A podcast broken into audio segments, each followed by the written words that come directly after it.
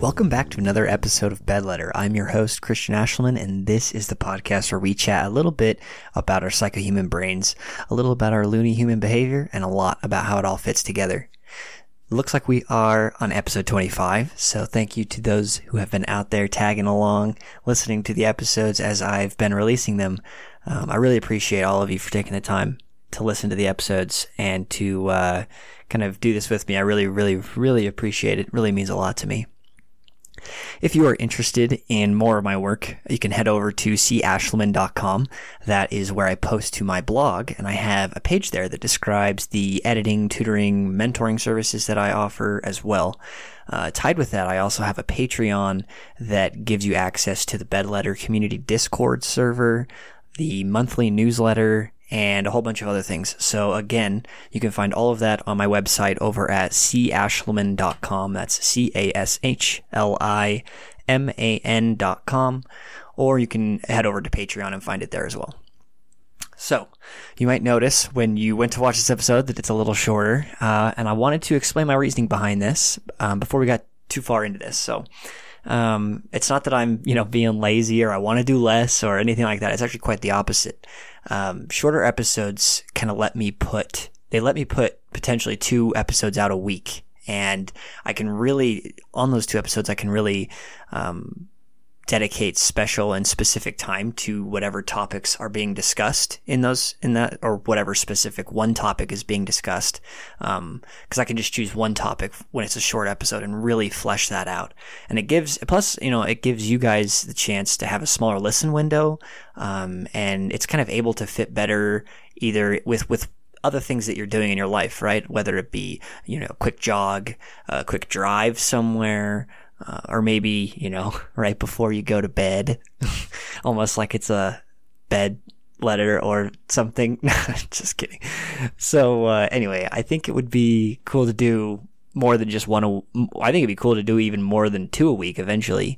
Um, with the shorter format, it'd be awesome to do kind of like a, a three a week thing or even more, you know, maybe even more eventually. But with my job right now, I do work. You know, I have a full-time job, so I can't commit to putting any more than two out a week.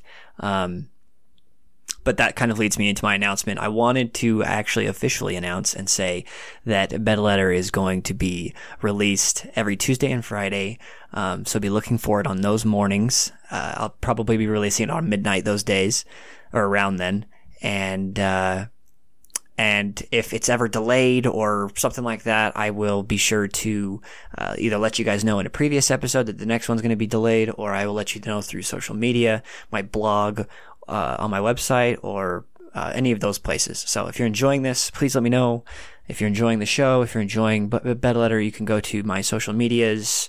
Um, you can go to my blog and you can comment on my blog, or you can join the Discord channel. Lots of different ways of letting me know what you like and what you're not, and all of that. So I really appreciate it. But let's just hop into the lesson for today. All right. So um, I wanted to talk today about something called the sunk cost fallacy. All right. So first of all, um, a couple things we're going to be going over today real quick is what is the sunk cost fallacy?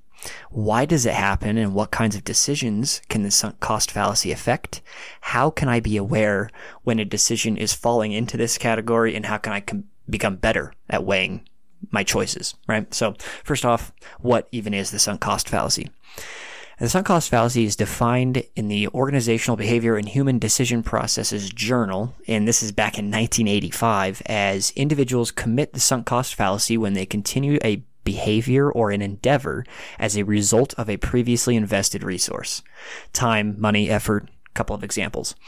Um, the article was that I was reading actually was citing multiple outside journals from a long time ago. Um, a different journal that it cited was called the Journal of Behavioral Decision Making, and it posted in nineteen ninety-nine. So this is, again, a little old, but you know, the idea of what the sunk cost fallacy has not is has not changed. So um, they went on. They said, uh, for example, individuals sometimes order too much food and then overeat just to get their money's worth. Similarly, a person may have a twenty dollars ticket to a concert and then drive for hours through a blizzard just because she feels that she has to attend due to having made the initial investment. The costs outweigh the benefits. The extra costs incurred, inconvenience, time, or even money, are held in a different mental account than the one associated with the ticket transaction.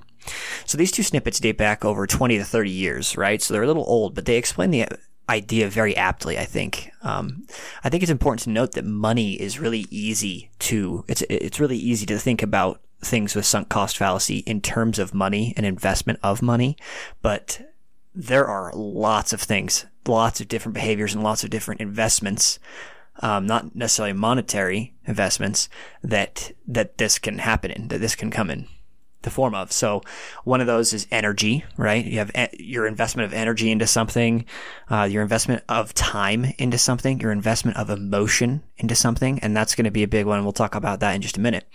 But uh, basically anything that can be seen as a resource, even even like brain space, right? As in the amount of so- the amount that you might know about something in particular, right? Anything that could be seen as a resource is can be affected by the sunk cost fallacy, right? So the most important factor to remember with sunk cost is the enjoyment of your results, how much you're enjoying the results of what you're doing. Do no, do not equal the amount that you're investing, right? So basically the amount of time that you're investing in something is not equal, equaling or is not in balance with the uh, amount of enjoyment you're getting out of said thing. That is the sunk cost fallacy. And more importantly, it's not that you're having way, way too much enjoyment. It's, it's that there's an imbalance and it's that you're not having any enjoyment. In fact, it's, it's the opposite. It's detrimental to you, right? So it's an imbalance between these two things, right? So ideally, the goal of any resource investment, when you have a resource and you're going to invest that resource, the goal of any any resource investment when it comes down to it is what is the smallest amount of necessary input, necessary resource that I can invest with the maximum amount that I can gain, right? The, the largest amount of enjoyment of the results or the, the payout, the biggest payout that I can receive, right? And so the reason behind that is you want to, the reason that humans are wired that way is because you want to retain, you want to obviously retain your resources so that you can continue to spend them and receive high levels of satisfaction, right? If you just spent all your money on like every penny you had on going to an amusement park, you wouldn't be able to continue going to amusement parks anymore because you had no money, you know, things like that. So we retain our resources so we can continue to spend them and receive high levels of satisfaction. It's, it's ingrained in us, right? Uh, and you know, we, we look at this in terms of everything. What's the mo- most appropriate amount of money I can spend on like a hoodie, for example, a jacket, and, and for, for the maximum amount of times I can wear it, right? Or, or for example, what's the, what's the part of, for like a, a romantic relationship, what's the part of your relationship that you're going to invest your time and your emotion into for the hopes of getting a huge return, the hopes of getting a much deeper connection with your, uh, significant other, in hopes of getting a much bigger, um, a higher return in, in thing, maybe things that they're doing for you, stuff like that, right? So everything is, you know, every action you make in, in some sense or another almost is, is, can be seen as some form of an investment, right? And, and similarly in, in like hobbies, right? So if you spend a lot of hours on a hobby, you're getting varying levels of enjoyment and happiness from that thing, right? And there's a balance between all of these things. There's a balance between the amount of time or the amount of emotion or whatever that you're investing into relationships or into hobbies and what you're getting back. Usually there is a balance in that, right?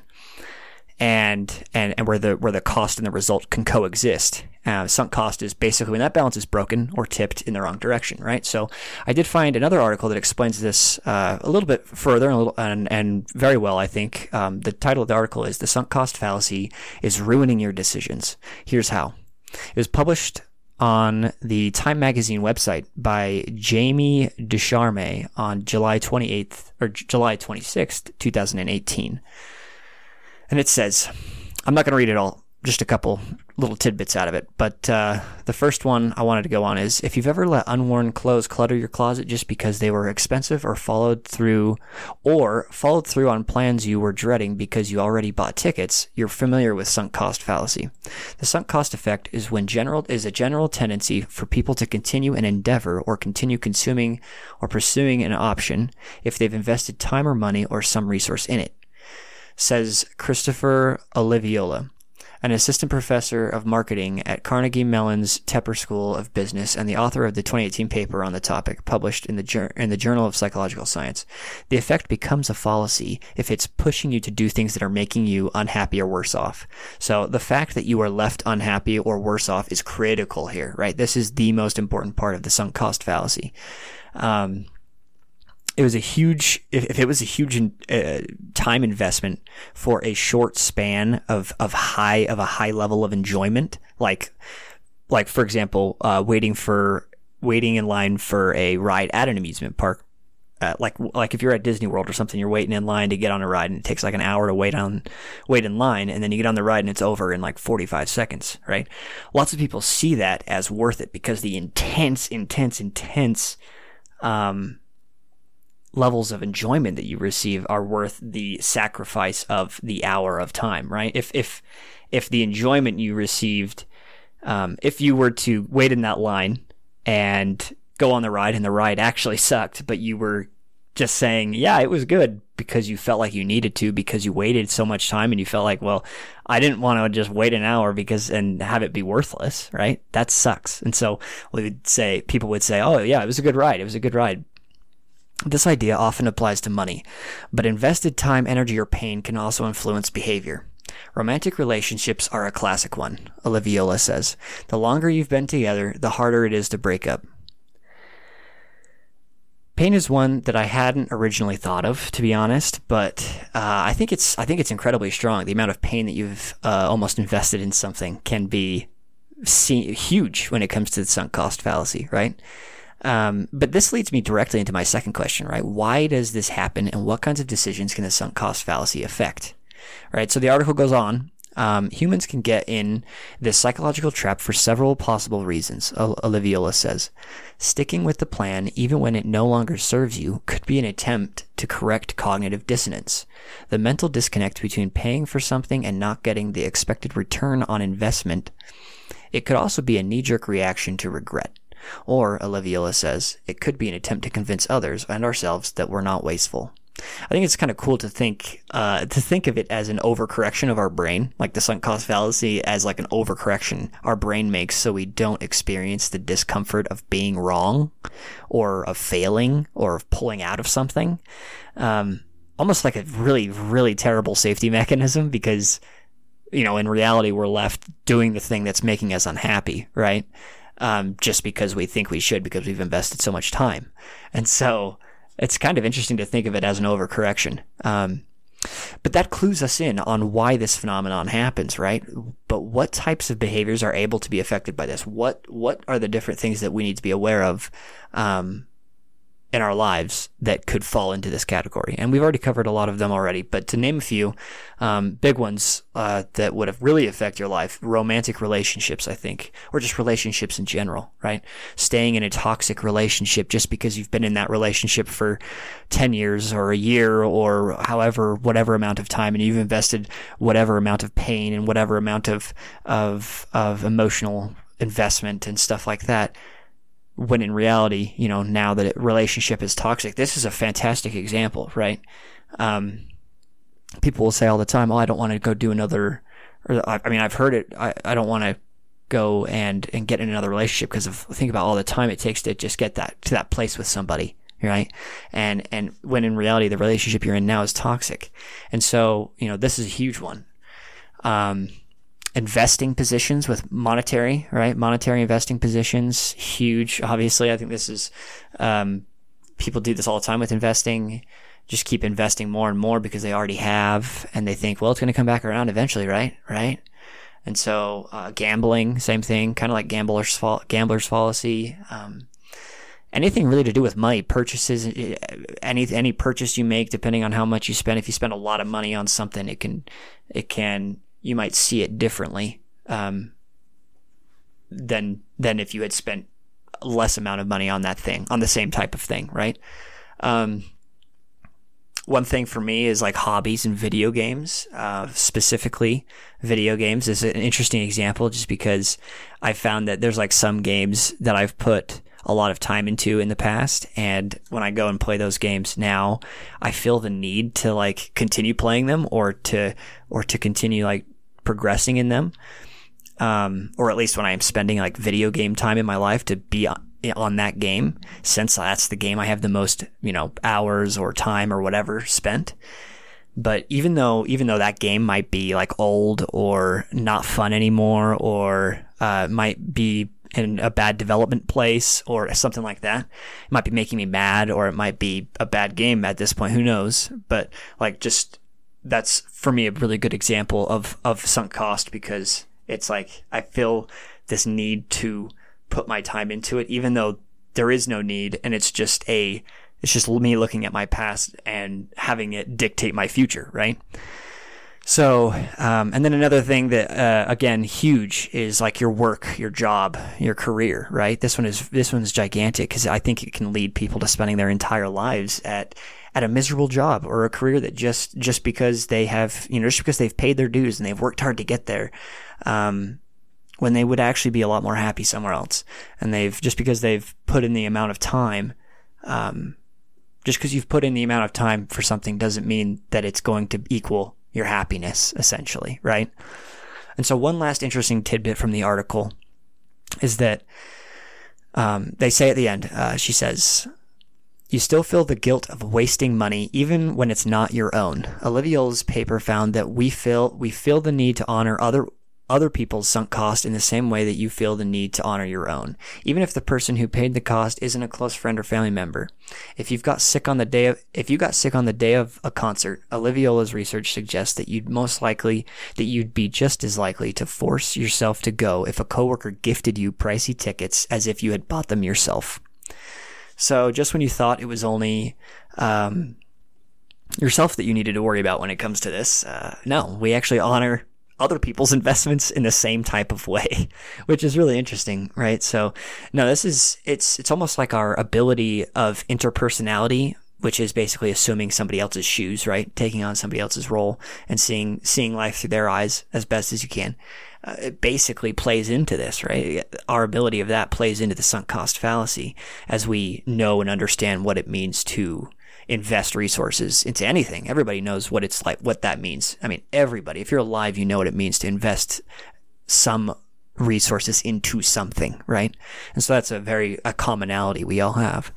And so for the final, the final bit here, um, my questions are, you know, how can I be aware when a decision is falling into this category, and how can I become better at weighing such choices? And I don't really think there's a silver bullet here or anything, but just a couple of thoughts I had um, before wrapping up the episode. I think that knowing our history is important. I think because it gives us the ability to make better and more informed decisions. However, however, when that history is allowed to rule our lives and poison our decisions and give, give way to maximal investment of time and energy and money and emotion with a minimal return of happiness, um, or meaningfulness or money, again, our existence, uh, our existence becomes dulled. Our, our mood and attitude shifts, things like depression, anxiety creep in, and we are, I think we're near powerless to stop them. When making decisions, while it's, while it's important to weigh the circumstances of the past, it becomes most crucially important to make choices that benefit your, your future, right? That benefit your future outright as well as your present. Um, and you know, the imbalance in that is, is, is kind of what leads to this, the imbalance of, of letting your, your past dictate your future completely instead of your, instead of kind of weighing all three things, you know, um, as we like to say in writing and in the editing and writing world, sometimes you sometimes you need to kill your darlings. I think I've said that on the show before, but sometimes you need to omit things from your life that you think you should keep just because they played some bigger role in your past, um, whether it be time, you know, any of the things we've talked about. But that thing no longer, when that thing no longer serves you, and in fact, it does the opposite for you, it, it is detrimental to you, it does become incre- incredibly important to cut it out of your life. And I think that noticing this behavior and emotion, um, I think it's quite difficult because our, our minds actively, actively want to recuperate the loss, right? They want to cover it up. They want to act like we are, uh, our minds want to act like we're still in the right, right? um, that I was correct for waiting in that amusement park ride for an hour because it was worth it, right? It was worth it. That being said, there is a clear uncomfortability when you're feeling, when, when this feeling is experienced, right? Like, for example, when I am playing a video game that fits into that topic from earlier, right? When I'm, when I'm playing a video game that fits in with that, that, with the sunk cost fallacy, deep in my mind, I, I feel like I know that I should be doing something else, or I feel like I know I should step away and find a better game or find something else to do entirely. I think that, I think that magnifying that tiny, tiny little voice that's crying out and, and letting that voice have its day, that can help you lend credence to the possibility of moving on from whatever is dragging you down, from whatever is, is, is sinking you, I guess. Right. So, I mean, you aren't dumb. None of us, we're not dumb. And if, if, if there's one thing that we know as humans, it's how desirable it is to obtain and, and, and maintain happiness and meaning in our lives. Right. So noticing when that meaning or happiness is not matching what you thought it would be, that, that shouldn't be impossible or that, or even really necessarily too hard. I think it'll, I think that'll, happen almost automatically, but it's the actual acting and physically moving yourself to do something about it that is the difficult part, right? I would say give it a, give it a shot, uh, once, maybe twice, just try it out, see what happens. When, when you experience that discomfort, if, if you've invested and you keep investing, um, and, and you have, cause you have, like when you've invested and you keep investing in whatever this behavior is, because you have in the past, but it's not, it's not, it's not doing anything for you anymore. It's, it's detrimental to your life. Try pulling out of it. Try seeing how you feel after you've pulled out of it. Try the opposite measure. Uh, try the opposite, you know, of what you're doing and, and just measure the results, because I think that, I think that if you want to find meaning and happiness in your life, I think you have to treat yourself kind of like a science experiment sometimes, right? Um, Move, remove things and add things and remove things and add things and see what happens. And, uh, but I mean, I guess that's life. So the sunk cost fallacy, incredibly interesting, um, incredibly valuable to know about, I think.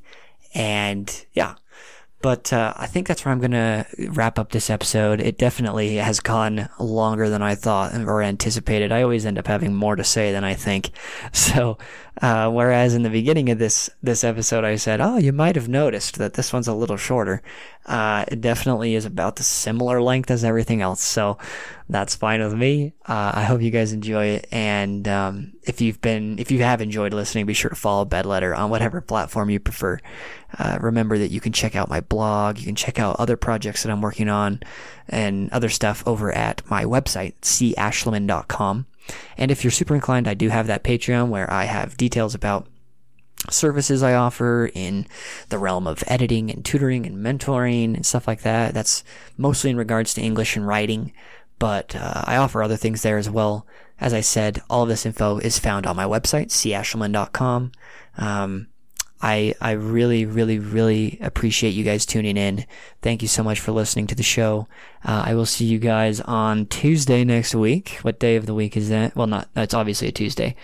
Duh. What's the, let's see, twenty-third? Day before my birthday. All right. Sweet. Well, yeah, I will see you guys next week on Tuesday, bright and early. And, uh, I'll talk to you guys later. I'll see you next time on Bed Letter.